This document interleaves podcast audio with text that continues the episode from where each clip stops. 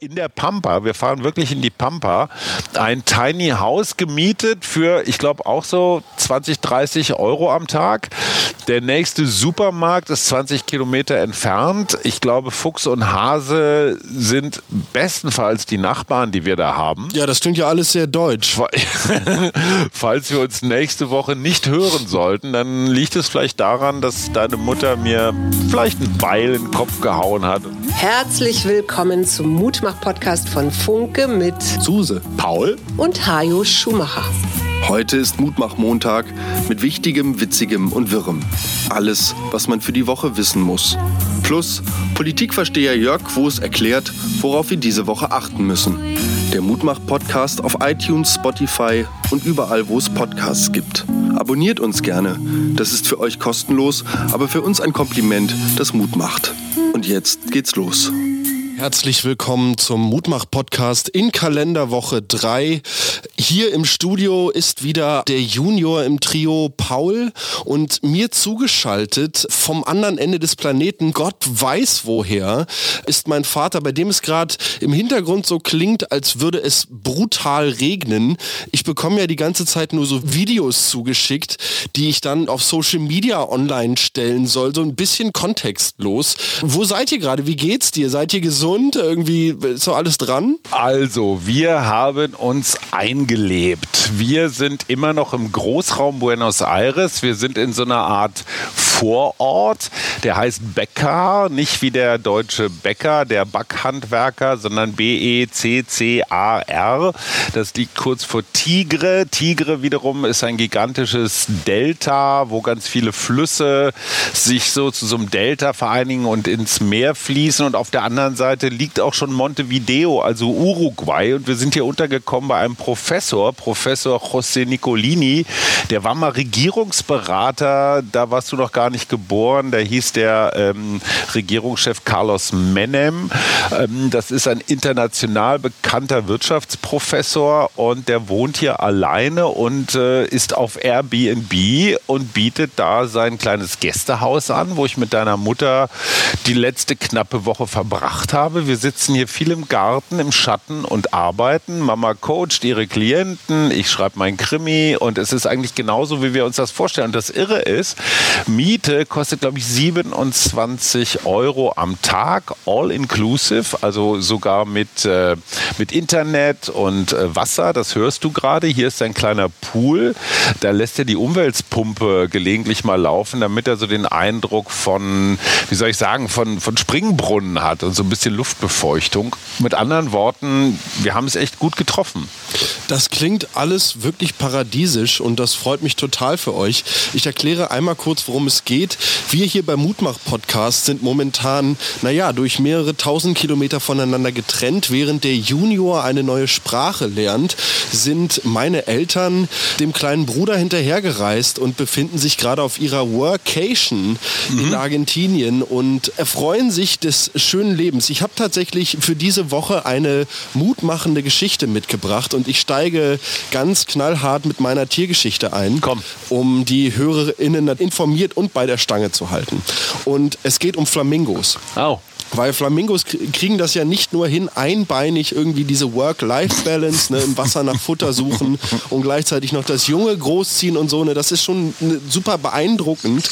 Aber gleichzeitig gibt es auch noch eine unglaublich, na wie soll man sagen, schöne Metapher rund um die Jungtiere bei Flamingos. Und zwar ist das so, dass es bei Flamingos tatsächlich der Fall ist, dass Flamingo-Weibchen, die für die Jungtieraufzucht verantwortlich sind, aufgrund der Jungtierfütterung eine wesentlich höhere Menge an Energie aufwenden müssen, um über, pass auf, der Fachbegriff lautet Regurgitation, das Futter für die Kleinen bereitzustellen. Lass mich raten. So, und ja. Regurgitation ist sowas wie Hochwürgen? genau, also Regurgitation heißt das Ganze. Das äh, müssen wir unbedingt äh, mit in die Überschrift dieser Folge nehmen. Und pass auf, es geht dann halt darum, ne, also man kennt das irgendwie auch von Pinguinen, das heißt, das Elternteil wirkt ähm, die, die Nahrung für das Jungtier wieder hoch und weil die Nahrung von Flamingos tatsächlich sehr carotinoidhaltig ist, kommt überhaupt erst diese rosane Färbung des Flamingos zustande. Ah. Das Spannende ist jetzt, dass während der Jungtieraufzucht aufgrund dieser riesigen Energiemengen, die das Weibchen dort bereitstellen muss, manche Weibchen tatsächlich etwas von ihrer Farbe einbüßen. Ach. Während sie dieses Jungtier stellen. Das heißt, die verblassen richtig. Die sind nicht mehr so rosa, wie sie es vorher mal waren. Das, das Schöne und das Mutmachende daran ist, dass das natürlich nur ein temporärer Effekt ist. Mhm. Also sobald das Jungtier alt genug ist, kommt auch diese Farbe wieder zurück. Und ich musste auch natürlich mit euren Kettensägen-Tango folgen, worum sich ja die erste auch darum drehte, wie das ist jetzt so, das zweite Küken aus dem Nest fliegen zu sehen. ja, wir Irgendwie daran denken. Als ausreichend regurgitanisiert die letzten Jahrzehnte. Ihr genug hochgewirkt, als dass ihr da jetzt, äh, dass, dass ich euch das total gönne, dass ihr gerade im Speckgürtel von Buenos Aires im Garten sitzt und euch irgendwie des Lebens erfreut. Und deshalb erinnerten mich gerade deine Ausschweifungen von eurem kleinen Paradies an diese Geschichte. Ausführungen, nicht Ausschweifungen, du Scherzkeks. Wir sind ja, der, der Professor ist ein Hardcore-Veganer, der, der gibt hier jedem seiner Spinatblätter einen Namen. Also der ist, der ist ein ganz faszinierender Typ. In der Freitagsfolge bei Kettensägen Tango 3, also nächsten Freitag, am kommenden Freitag, erzählen wir etwas ausführlicher. Wir haben auch ein kleines Interview mit dem Professor gemacht. Wie geht es weiter in Argentinien und so. Das nur am Rande. Bevor wir loslegen mit den Bauern, mit Franz Beckenbauer und mit allem, was da sonst noch in Deutschland los ist, nur noch ein ganz kurzer Hinweis, was Mütter angeht. Wenn die stillen, und das tun ja immer noch viele, dann verlieren, das ist auf jeden Fall so ein Schnack, äh, pro Kind verlieren die Frauen, die stillenden Mütter einen Zahn. Weil, äh, oh wow. Äh, ja, ich glaube, das hat irgendwas mit dem Kalkverlust zu tun. Vielleicht ist es auch nur ein Mythos. Ähm, also Flamingo-Weibchen sind nicht alleine bei, ihrer, bei ihrem energieaufwendigen Tun. Aber jetzt sag mal, mein Lieber, lass uns mal ernst werden. Was heißt ernst? Jetzt mal wieder zu den harten Themen. Am 24. Januar ist hier in Argentinien ein Generalstreik. Mhm. Aber nicht nur so eine Simulation wie in Deutschland, sondern wirklich Generalstreik. Also da liegt das ganze Land lahm und zwar zwölf Stunden lang. Mhm. Es ist noch nicht, also es ist klar so Krankenhäuser und, und alles, was so mit Notfällen zu tun hat, Feuerwehr und so funktionieren, aber öffentlicher Transport, Behörden, Fluglinien, all das liegt still, weil der gute Herr Millet, den unser Professor Nicolini übrigens als kleinen Jungen bezeichnet, dem man eine Knarre in die Hand gedrückt hat. Mhm. Millet hat ja hier schon mal ein bisschen losgelegt, aus 20 Ministerien neun gemacht und so richtig bildet es sich noch nicht ab im Land. Also die Leute sind irgendwie skeptisch, was macht der Vogel da? Aber jetzt sag mir mal, was ist denn mit diesen ganzen Streikbemühungen in Deutschland? Steht das Land vom Umsturz? Also so ganz hat es sich letzte Woche nicht angefühlt, obwohl ich im Stadtverkehr tatsächlich einigen Traktoren begegnet bin und mich auch vergangenen Donnerstag durchaus eine Stunde bis nach Lichtenberg gestaut habe zur Bandprobe, ist meiner Meinung nach zumindest, was ich, so wie ich den Berliner Stadtverkehr und alles, was hier passiert ist, beurteilen kann, das große Chaos ausgeblieben, auch so wie ich es noch letzte Woche irgendwie vermutet habe. Ähm, ich finde es sehr spannend, gerade vergangenes Wochenende, also jetzt dieses Wochenende waren unglaublich viele Demonstrationen hier, auch in Berlin gegen rechts. Ähm, es mhm. geht wirklich viel durch die Medien diese, diese Unterwanderung der, der Bauernproteste, ich finde dieses Wort auch irgendwie echt mhm. ein bisschen eklig, wird dann damit gerechtfertigt, dass Mitglieder des dritten Weges am Brandenburger Tor rumlungern und da Leuten Flyer in die Hand drücken. Tja. Und ähm, ich habe das, hab das Gefühl, dass ja hier auch Sachen sehr groß gemacht werden, die es, die es vielleicht letzten Endes gar nicht sind. Ich finde in diesem Zusammenhang total spannend, darüber nachzudenken, ob nicht vielleicht Klimakleber, was irgendwie genauso ein Unwort ist wie Bauernproteste, und Bauernproteste nicht irgendwie eigentlich zwei Seiten derselben Medaille sind. Also die einen beschweren sich über 30... Finde ich total spannenden Gedanken. Die einen beschweren sich sich über 30 Jahre verfehlte Agrarpolitik. Und für mein Verständnis ist die Agrarpolitik auf jeden Fall zumindest mal ein Teil der Klimapolitik. Mhm, auf jeden und Fall. wenn wir uns jetzt angucken, dass die, ich weiß nicht, die die Punkte der Klimakleber, die sind, dass man der Bundesregierung vorwirft, es würden Klimaziele nicht eingehalten oder Sachen weiter nach hinten verlegt, wie zum Beispiel der Braunkohleausstieg.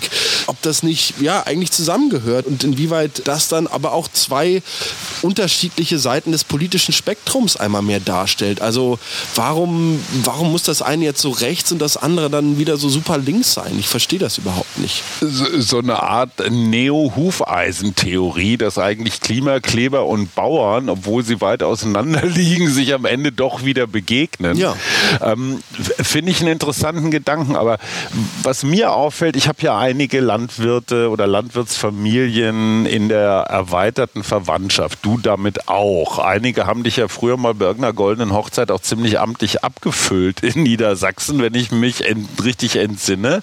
Oh ja. Was mir auffällt, ist erstens mal, solange ich die kenne, haben sie geklagt. Also es gab kein Jahr, keinen Monat, keinen Tag, an dem sie die Regierung, egal ob in Brüssel, in Berlin, in Bonn oder sonst wo, scheiße fanden. Mhm. Dass der Bauer klagt, ist irgendwie so normal. Was dahinter liegt bei mir als politikwissenschaftlicher Mensch, ist diese Theorie von den Cleavages. Also jede Gesellschaft hat ähm, bestimmte große Gräben. Der Cleaver, das ist das Schlachterbeil. Und Cleavage, mhm. das sind so die großen Gräben, die sich durch eine Gesellschaft ziehen. Also Mann, Frau zum Beispiel. Früher im Mittelalter wurden dafür jahrzehntelange Kriege geführt, Protestanten gegen Katholiken. Heute sind es eher Christen gegen Muslime. Es sind zum Beispiel Arbeitnehmer gegen Arbeitgeber, auch so ein Cleavage. Deswegen ne, Gewerkschaften auf der einen Seite, Arbeitgeberverbände auf der anderen Seite. Mhm. Und ein weiterer Cleavage ist Stadt-Land. Das heißt, die Landbevölkerung und die Stadtbevölkerung, die haben völlig unterschiedliche Interessen. Die Landbevölkerung sagt, ey, diese arroganten Städter, ja, die sitzen da, fahren ihre Teslas und quatschen ihre iPhones und wir rackern hier von morgens früh bis abends spät, damit die was zu essen haben. Und dann meckern sie auch noch, dass ihnen das Schweinefleisch nicht gut genug ist und die Milch auch nicht und werden alle Veganer und bestrafen uns damit. Also es gibt so, eine kulturelle Stadt-Land-Spannung und ausgerechnet die Grünen, ja, die maßen sich jetzt an, ich argumentiere jetzt aus Bauernsicht, mhm. die maßen sich jetzt an, irgendeine Ahnung von Grün, also Pflanzen, Ackerbau und so weiter zu haben. Dabei sind das doch alles nur irgendwelche verwöhnten Rich Kids, die eigentlich gar keine Ahnung haben. Mhm. Und ich glaube, diese, diese Wut, die da zu spüren ist, da geht es eben nicht nur um ein paar Cent Agrardiesel, sondern es geht auch um dieses tief sitzende kulturelle Gegeneinander. Und ich weiß nur von einigen unserer Bekannten, du kennst zum Beispiel auch Andrea, du kennst Friederike, es gibt noch ein paar andere, die haben sich ja in den letzten Jahren, weil sie die Schnauze voll hatten von Kreuzberg und Neukölln, haben die sich aufs Land bewegt. Mhm. Die leben da jetzt und versuchen mit der Landbevölkerung, naja, letztendlich ist es fast so ein bisschen wie, wie, wie Einwanderung, wie Integration. Also die versuchen sich da als Städter zu integrieren und erzählen erzählen eigentlich alle dieselben Geschichten. Mhm. Sie werden erstmal so geprüft von der Landbevölkerung, so wie sind die drauf, diese Städter, sind die völlig ausgetickt und dann nach so einer Zeit des Beschnupperns versteht man sich irgendwann. Mhm. Und ich glaube, man braucht tatsächlich so eine Art, ja, vielleicht Austausch, dass man mal Städter, vielleicht auch ganz besonders Kinder, Schüler und so weiter, einfach aufs Land schickt und mal guckt, wie leben die Leute da. Mhm. Und Julie C. macht natürlich jetzt in mehreren Interviews News auch einen sehr guten Punkt. Die sagt, sorry, wer kriegt denn gerade die volle, die volle Dröhnung ab? Also wo werden die Solarzellen hingebaut? Wo werden die Stromtrassen äh, hingebaut? Wo werden die Windräder hingebaut? Wo gibt es keinen öffentlichen Personennahverkehr? Wo gibt es keine oder wo sollen die Krankenhäuser dicht gemacht werden? Das ist alles auf Kosten der Landbevölkerung. Ne? Denen erzählt man, ey, E-Mobility ist der Hammer, aber die nächste E-Tankstelle ist 100 Kilometer weg. Ja. Also insofern kann ich das verstehen. Ich auch, zumal ich damals auch bei meinem zweiten Studienversuch hier an der Humboldt-Uni in Berlin auf einer Exkursion nach Mittelsachsen war. Und gerade ja die, die Länder, die dieses Jahr auch wieder wählen, also Thüringen, Sachsen-Anhalt und Sachsen, glaube ich sogar auch, mhm. ja jetzt auch die sind, wo ein Großteil dieses Protestes herkommt. Also ich bin, ich bin sehr, sehr mhm. gespannt, inwieweit das zusammenhängt und da dann natürlich die Berliner Klimakleber-Bubble und den wütenden Thüringer mhm. Landwirt eigentlich als, als gleiche Ausprägung desselben Problems zu sehen, war auf jeden Fall ein Take, ja. den ich gerne von dir kommentiert wissen wollte.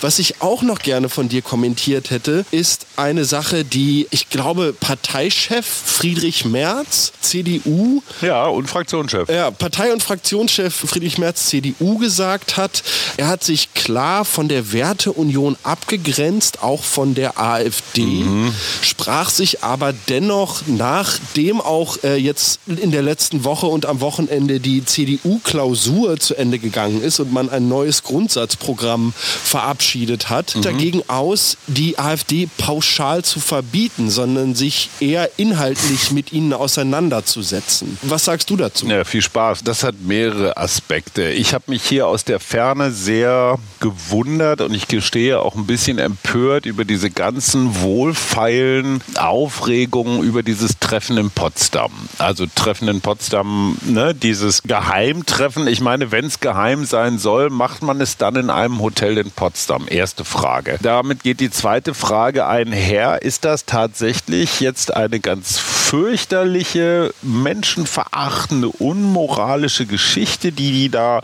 im Clandestinen ausgekaspert ja, haben? Oder sollte das vielleicht sogar publik werden? Weil ich glaube, es gibt einen durchaus ernstzunehmenden großen Teil der Bevölkerung, die diese grundsätzliche Idee, warum schmeißen wir die eigentlich nie alle raus, die das durchaus gut finden. Also in Wirklichkeit glaube ich, dass diese ganze Aufregung um Potsdam, Respekt für die Kollegen von Korrektiv, gar keine Frage, haben sie alle gut gemacht, so nicht. Aber ich glaube nicht, dass das der AfD schadet, sondern ganz im Gegenteil. Ich glaube, das ist eine Werbeveranstaltung, das sorgt mhm. für neuen Zulauf. Und was mich stört, ist, viele Linke und auch Liberale sagen jetzt, ja, jetzt muss die Union aber mal zeigen, dass sie sich abgrenzt und dass sie die AfD, dass sie da einen richtigen Umgang findet.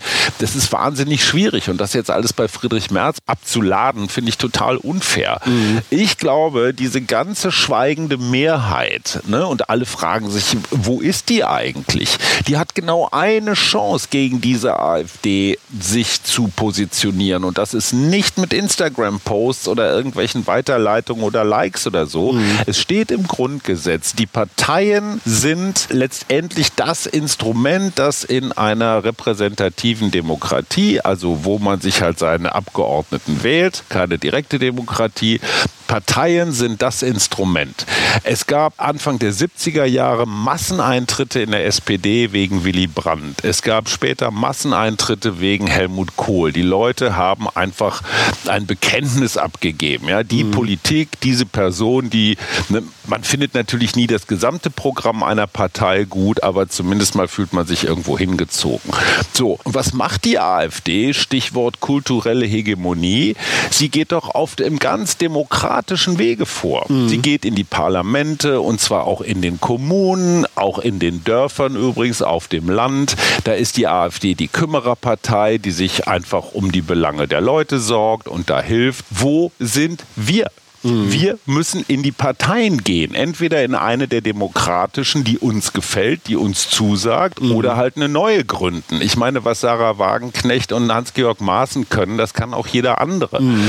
Das Ganze wird doch am Ende parlamentarisch ausgefochten. Da sind die Mehrheiten. Da wird die Schlacht geschlagen. Nicht auf Instagram, sondern in den Parlamenten. Mhm. Und wenn, wenn ich richtig informiert bin, die FDP in Mecklenburg-Vorpommern irgendwas in der Größenordnung von ein paar hundert Mitglieder. Ich bin mir nicht mehr ganz sicher, 300 oder 600. Aber ein ganzes Bundesland, ja, wo die FDP in Mecklenburg-Vorpommern, in Schwerin sogar im Landtag ist, ja, auf einer Basis von 300 bis 600 Menschen, das kann doch nicht sein. Das ist doch keine demokratische Legitimierung. Mhm. Und jeder, der irgendwie liberal denkt, soll verdammt nochmal diesem Landesverband beitreten und da gute Politik machen. Mhm. Und wenn jeder die Stunde am Tag, die er für Instagram, Twitter, Facebook, irgendeinen so Scheiß das aufgibt. Jeder diese eine Stunde und jede auch, diese eine Stunde am Tag nimmt, um konkret politisch zu arbeiten, das ist für mich der einzig gangbare Weg gegen die AfD. Mhm. Tretet in Parteien ein. Ja, organisiert euch, tretet in Parteien ein. Danke, Papa, für diesen Kommentar. Aber lass uns noch kurz bei der Politik bleiben. Auch bei der CDU und bei unserem regierenden Bürgermeister hier in Berlin, Kai Wegner. Um den oh, gab es in der Mann. letzten Woche auch Gewese. Äh, deshalb, weil Herr Wegner wohl mit der Bildungssenatorin seit letztem Jahr, seit letztem Winter wohl auch noch ja, in mhm. einer Beziehung ist und man sich jetzt berechtigterweise die Frage stellt, wie kann das Ganze funktionieren, wenn der direkte Vorgesetzte so auch noch der Beziehungspartner ist. Es wurde sich dazu geäußert. Ich muss ehrlich sagen, mit meinem wirklich geringen politischen Verständnis bin ich da jetzt nicht ganz durchgestiegen. Aber was ich äh, mitgenommen habe, ist Folgendes.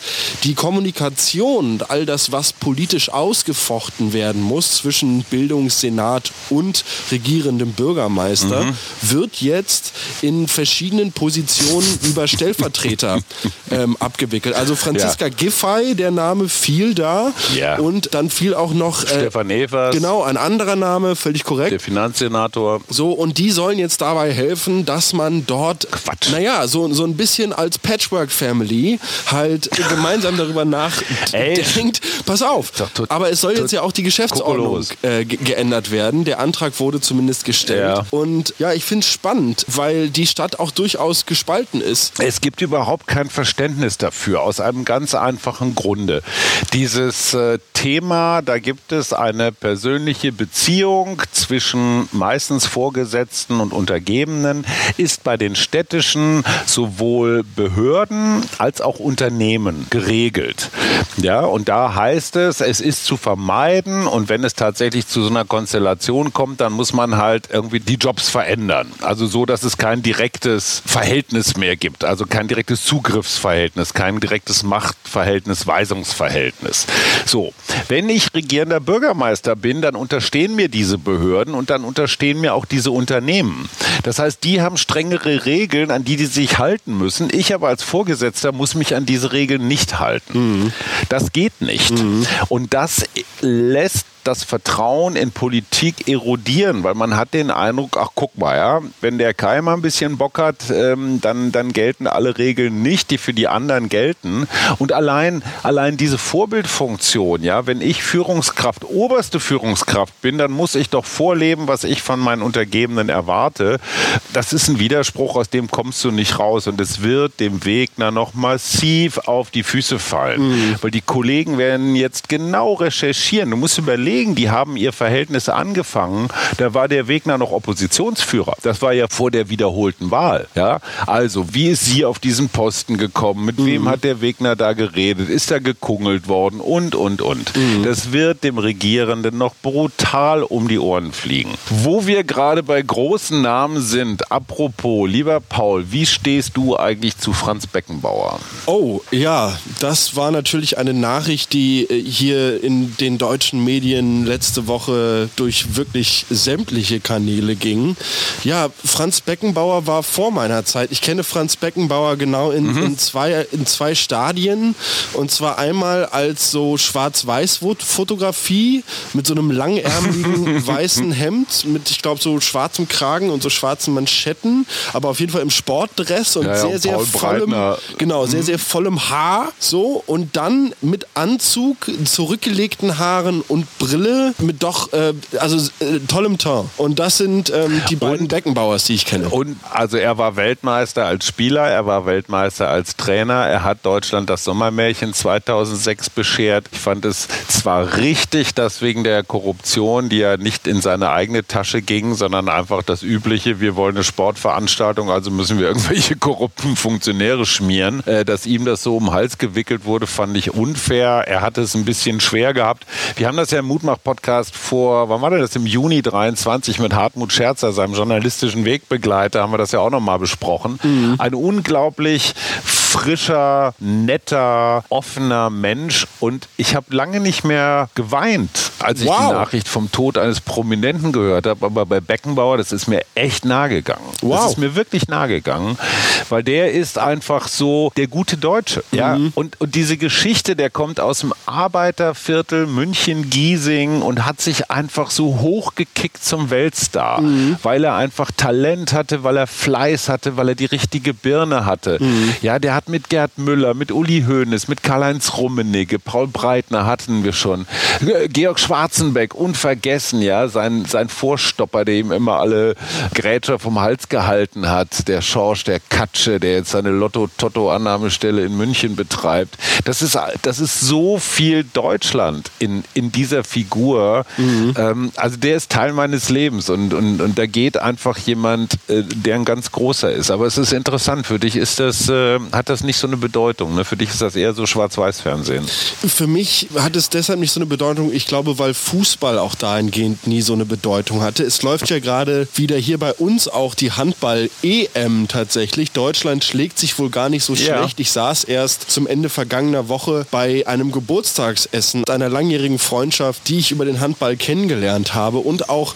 Mama wies darauf hin, dass Paul Drucks, ich glaube gerade sogar in Zusammenarbeit mit der Berliner mhm. Morgenpost, einen Podcast genau. aufnimmt, der rund um dieses Thema äh, Handball und die gerade stattfindende Mit dem Handball du jahrelang gespielt hast. Genau, Paul mit Drucks. dem ich äh, zusammen ja. gespielt habe, Paul Drucks. Äh, an dieser Stelle wünsche ich natürlich der deutschen Mannschaft alles Gute. Bist du wehmütig? Äh, nicht so ganz. Ich glaube, ich werde mir heute Abend mal so ein paar Zusammenfassungen reinfahren, wenn ich irgendwie so ein paar Highlights äh, im Internet finde. Vielleicht jetzt aus den ersten Spieltagen. Ganz kurz für unsere Zuhörenden. Aus Gründen der Zeitverschiebung zeichnen wir auf, bevor das Spiel der deutschen Mannschaft am Sonntagabend gegen Nordmazedonien stattfindet. Insofern kennen wir, obwohl wir erst am Montag veröffentlichen, das Ergebnis noch nicht. Aber wir gehen natürlich davon aus, immerhin in Berlin, ne? Olaf Scholz hat sich auch angekündigt. Apropos Olaf Scholz, dem wurde vorgeworfen, dass er so wahnsinnig stieselig, nämlich gar nicht mit den Bauern umgegangen sei, weil er mit denen gar nicht geredet hat. Ich finde das ehrlich gesagt gar nicht so verkehrt, weil wo kommen wir denn dahin, dass man irgendwie nur Morddrohungen genug und Blockaden genug äh, aufführen muss und dann ein Kanzlergespräch kriegt? Also da fand ich seine, seine Stieseligkeit zum ersten Mal gar nicht so verkehrt. Also ich denke, dass erstens auch im Zusammenhang mit der Flutkatastrophe und wie dort der Kanzler angegangen wurde und zweitens im Zusammenhang der Bauernproteste und wie dort auch ein Mitglied der Bundesregierung angegangen wurde, quasi diese Stieseligkeit von dir beschrieben, gar nicht so doof war. Also ich, ich denke, wenn man sich da zurückhält und erstmal besonnen abwartet, um zu gucken, wie jetzt der nächste Schritt aussehen könnte, dass das auf jeden Fall der richtige Weg war, um dort vielleicht die Gemüter ein bisschen abkühlen zu lassen und so die erste Welle des Hasses abzuwarten. Ich würde tatsächlich, wo wir bei diesen ganzen politischen Einschätzungen sind, an dieser Stelle unglaublich gerne einmal Jörg Quos zu Wort kommen lassen. Jörg Quos ist Unbedingt. Chef des Berliner Politikbüros der Funke Mediengruppe und hat für uns hier jede Woche die heißesten News aus dem Bereich der Politik vorbereitet. Und in der ersten Frage geht es immer um die kommende Woche. Jörg. Was wird wichtig? Ich finde besonders spannend in dieser Woche am Samstag das, was in der thüringischen Landeshauptstadt Erfurt passieren soll. Dort will Hans-Georg Maaßen, der Präsident der sogenannten Werteunion und ehemalige Präsident des Bundesamtes für Verfassungsschutz, eine neue Partei gründen. Genau aus dieser Wertunion, die so eine Art konservativer Block innerhalb der Union sein soll, mit rund 4000 Mitgliedern, viele von ihnen mit CDU-Parteibuch. Und dieser Verein, der nie als reguläre Organisation der Union anerkannt wurde und der Parteiführung mehr Stress als Freude bereitet, soll jetzt tatsächlich zu den Landtagswahlen schon im September antreten. Das ist in, auf doppelte Art und Weise pikant einmal für die Union, weil die natürlich wertvolle Stimmen flöten gehen können und Hans-Georg Maaßen ist offen für eine Koalition auch mit der AfD. Das heißt, bei Werten wie in Sachsen von derzeit 37 Prozent könnte man unterstellen, dass bei einem Einzug ins Parlament nochmal weitere wichtige Prozente zu so einem rechten Block dazukommen und die AfD eventuell mit Hilfe der Werteunion in die Nähe der Regierungsfähigkeit kommt. Das sind alles sehr ernstzunehmende Signale und wir sind alle gut beraten, ganz genau hinzusehen, was diese Partei will, für welche Werte diese Partei wirklich steht. Und ich bin auch sehr gespannt, was sich Friedrich Merz einfallen lässt, um auf diese neue Partei, die aus dem Fleisch der CDU kommt, zu reagieren. Ja, und an dieser Stelle muss ich dann immer kurz so tun, als hätte ich das jetzt schon gehört. Diese Sprachnachricht fügen wir dann immer Sonntag live noch dazu. Die zweite Frage dreht sich um die Bundesregierung und die Ampel. Ich darf, so wurde mir gesagt, nicht mehr Patient dazu sagen, aber deine Einschätzungen waren ja bis jetzt schon ganz schön düster.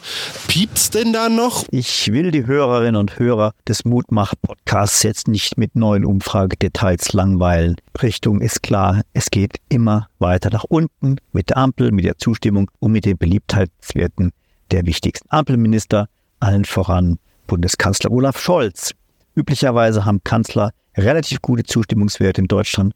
Bei Olaf Scholz ist es ins Bodenlos abgestürzt. Und wie sieht es aus? Kann es einen Weg der Besserung geben, wie ich noch Anfang des Jahres gemutmaßt habe, aber es sieht leider für die Ampel nicht danach aus. Das Problem sind die Bauern, die mit dicken Schädel und noch dickeren Traktoren unbedingt durchsetzen wollen, dass alle geplanten Kürzungen komplett zurückgenommen werden. Also auch die stufenweise Herabsetzung der Förderung beim Agrardiesel und dazu gibt es in Berlin und anderen Städten wieder große Demos und für Scholz besonders pikant. Aus seiner eigenen Regierung machen sich wichtige Mitstreiter vom Hof. Allen voran Cem Özdemir, der Bundeslandwirtschaftsminister der Grünen, der schon früh den Bauern gesagt hat, ich stehe auf eurer Seite und jetzt fällt auch Christian Lindner, der Bundesfinanzminister ab, ausgerechnet der, der eigentlich Geld sparen wollte, sagt, die Bauern haben Recht und distanziert sich damit von seinen eigenen Worten, die er noch beim Dreikönigstreffen der Liberalen gefunden hatte. Auch Lindner fürchtet, von der Wutwelle der Bauern erfasst zu werden und wechselt die Seite.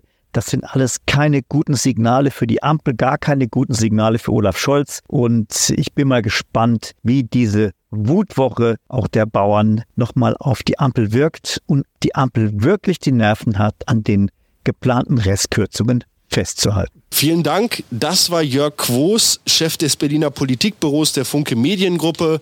Papa, du kannst vielleicht noch ein paar Tageszeitungen aufzählen, die zu dieser, diesem riesigen die Netzwerk gehören. WAZ in Essen, das Hamburger Abendblatt, die Thüringer Allgemeine, die Ostthüringer Zeitung, die Braunschweiger Zeitung, die Berliner Morgenpost und noch viele mehr.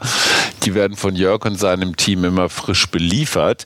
Mir ist jemand aufgefallen, aufgefallen. Ich bin, ich, ich gestehe, ich konsumiere echt relativ wenig deutsche Medien, aber ich habe den Eindruck, dass Cem Özdemir eine ganz gute Figur gemacht hat in diesen Bauernprozessen, äh, Prozessen, Protesten, weil er, weil er immer wieder so eine, wie ich finde, vermittelnde Rolle eingenommen hat, ohne sich jetzt übermäßig einzuschleimen. Also ich hatte zumindest den Eindruck, dass er den Ton trifft. Kannst du das bestätigen oder ist das an dir vorbeigegangen? Also die Berichterstattung, die ich zu den Auftritten unseres Bundeslandwirtschaftsministers korrekt mitbekommen habe, mhm. waren eher verhalten, um ehrlich zu sein. Also es wurde ihm mhm. nicht zugehört, okay. auch als er sich äh, hier in Berlin noch vor den Protesten geäußert hat, ging es ja durchaus eher mit Buhrufen einher, anstatt dass dort wirklich der Gut. Diskurs gesucht wurde. Ich glaube, dass Herr Özdemir es deshalb richtig macht, und da sind wir bei der Theorie, dass Herr Scholz da auch lieber die Finger von lässt, im Zweifel die Vermittlungsbereitschaft Bereitschaft aufrechtzuerhalten, ist, glaube ich, in solchen mhm. Streittagen wichtig. Die Verhandlungsbereitschaft zu signalisieren Absolut. und das Handreichen, also diese Hand nicht einschlafen zu lassen und den Arm schon gar nicht zurückzuziehen, das ist unglaublich wichtig, damit man dort den Anschluss behält. So, und bevor du mich fragst, was wir noch vorhaben die nächsten Wochen, eine kleine, ähm, vielleicht gute Nachricht für dich, weil du ja in unserer Berlin Berliner Wohnung vorübergehend haust und auch dann und wann vielleicht mal unser Auto benutzt, weil ja. die Bußgeldstellen in Berlin so dünn besetzt sind, sind im vergangenen Jahr, also 23, fast 50.000 Verkehrssünder nicht zur Verantwortung gezogen worden, weil die Bußgeldbescheide nicht rechtzeitig zugestellt wurden. Also es waren ungefähr 10 Prozent, fast 10 Prozent mehr als im Vorjahr, einfach wegen Personalmangel. Das heißt mit anderen Worten, äh, sammel ruhig Knöllchen, ich muss nur 90 Prozent davon bezahlen. Sehr gut, das hättest du mir nicht sagen dürfen. Du wirst eine Collage von den unmöglichsten Parkplätzen. Ja, ich freue mich schon. Ja. Ich freue mich schon. Was hast genau, du vor ich habe noch eine Woche? letzte Sache und zwar so, für nächste Woche. Ich versuche mich möglichst kurz zu fassen, aber es ist dennoch ein Thema, welches mir nah am Herzen liegt, auch weil ich gerade in den vergangenen Wochen wieder Erfahrungen damit gemacht habe. Immer wieder rufen bei mir Rufnummern an und am anderen Ende hört man dann auf einmal jemanden, der einen mit einem falschen Nachnamen anspricht und dann in ein Gespräch verwickeln will. Und ich kann oh, ja. nur davor warnen, mhm. oftmals sind das betrügerische Anrufe und es geht darum, verschiedene Daten von jemandem abzugreifen oder in irgendwelche, weiß ich nicht, Zahlungs, sonst wie Scams mhm. und Betrügereien zu verwickeln. Selbst dein kleiner Bruder in Buenos Aires hat davon erzählt, dass er irgendwie zwei, dreimal vergangene Woche irgendwelche komischen Anrufe gekriegt hat von Leuten, die ihn dann aber mit dem richtigen Namen angesprochen haben, so von wegen, als oh. wäre man alter Bekannter. Und er konnte sie überhaupt nicht einordnen und ist natürlich schlau genug, dann sofort aufzulegen.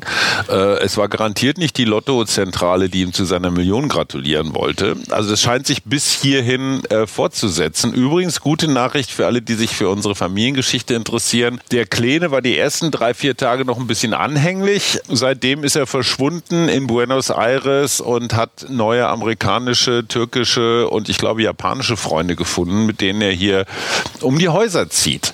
Großartig. Ja, also du hast gefragt, was wir die kommende Woche vorhaben. Wir werden uns tatsächlich in die Region Chubut begeben oder Chubut. Äh, da hat Mama uns eine Woche lang in der Wüste oder in der Pampa, wir fahren wirklich in die Pampa, ein Tiny House gemietet für, ich glaube, auch so 20, 30 Euro am Tag. Der nächste Supermarkt ist 20 Kilometer entfernt. Ich glaube, Fuchs und Hase sind bestenfalls die Nachbarn, die wir da haben. Ja, das klingt ja alles sehr deutsch.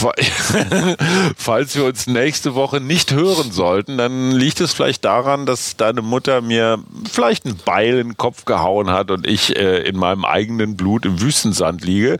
Oder umgekehrt, oder wir beide, oder aber wir kommen gestärkt aus dieser Teamerfahrung zurück. Auf jeden Fall werden wir da fleißig arbeiten und unsere Workation fortsetzen. Und du? Das klingt wunderbar. Ich werde in der Brandenburger Pampa beziehungsweise noch der Berliner Pampa rumstehen und ja auch die Gedanken schweifen lassen, während die Kettensägen heulen, weil wir ja jetzt gerade irgendwie dabei sind, so kurz noch vor der, bevor die Vogelschutzzeit wieder anfängt, ähm, die Verkehrssicherheit in manchen Parks wiederherzustellen und schweren Herzens doch auch pilzbefallene Bäume, die dann über Wege hängen, ähm, auch einkürzen mhm. müssen. Kettensäge ist ja so ein Thema, was uns verbindet. Genau, und äh, ich freue mich ganz doll auf eure nächste Folge. Ich habe noch zwei Sachen. Ja. In unserer Mittwochsfolge zum Thema Krebs, Yes We Cancer, Patientenorganisation erzählt uns Uta Melle, eine ja, Brustaktivistin, die aufgrund von Brustkrebs ihre beiden Brüste hat amputieren lassen, wie die Menschen darauf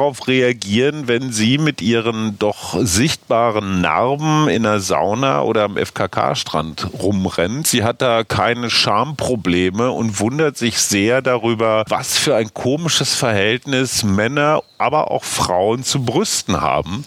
Und darüber reden wir am Mittwoch im weiteren Kontext mhm. unserer Krebsserie, in diesem Fall halt so ein Brustkrebsaspekt. Ich fand es total interessant, wie viel Tabu, wie viel Charme äh, mit diesem ganzen Brustkrebsthema verbunden ist. Dass das eine, das andere, ein herzlicher Gruß an unseren Hörer Frank, der ist neu dazugekommen, so wie viele, viele in den letzten Wochen. Und er findet, dass Social Media das große Elend unserer Tage ist. Ich muss sagen, das teile ich nicht ganz. Es gibt äh, ne, gute und schlechte Social Media Geschichten.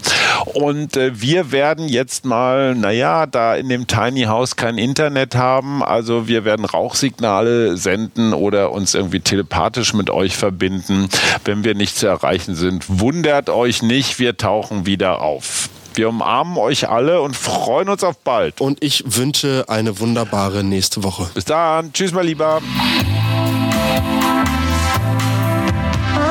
Das war der Mutmach-Podcast von Funke. Jeden Montag, Mittwoch, Freitag ganz frisch. Unterstützt uns bei steady.fm, folgt uns auf Instagram oder hinterlasst gerne eine nette Bewertung. Wir hören uns.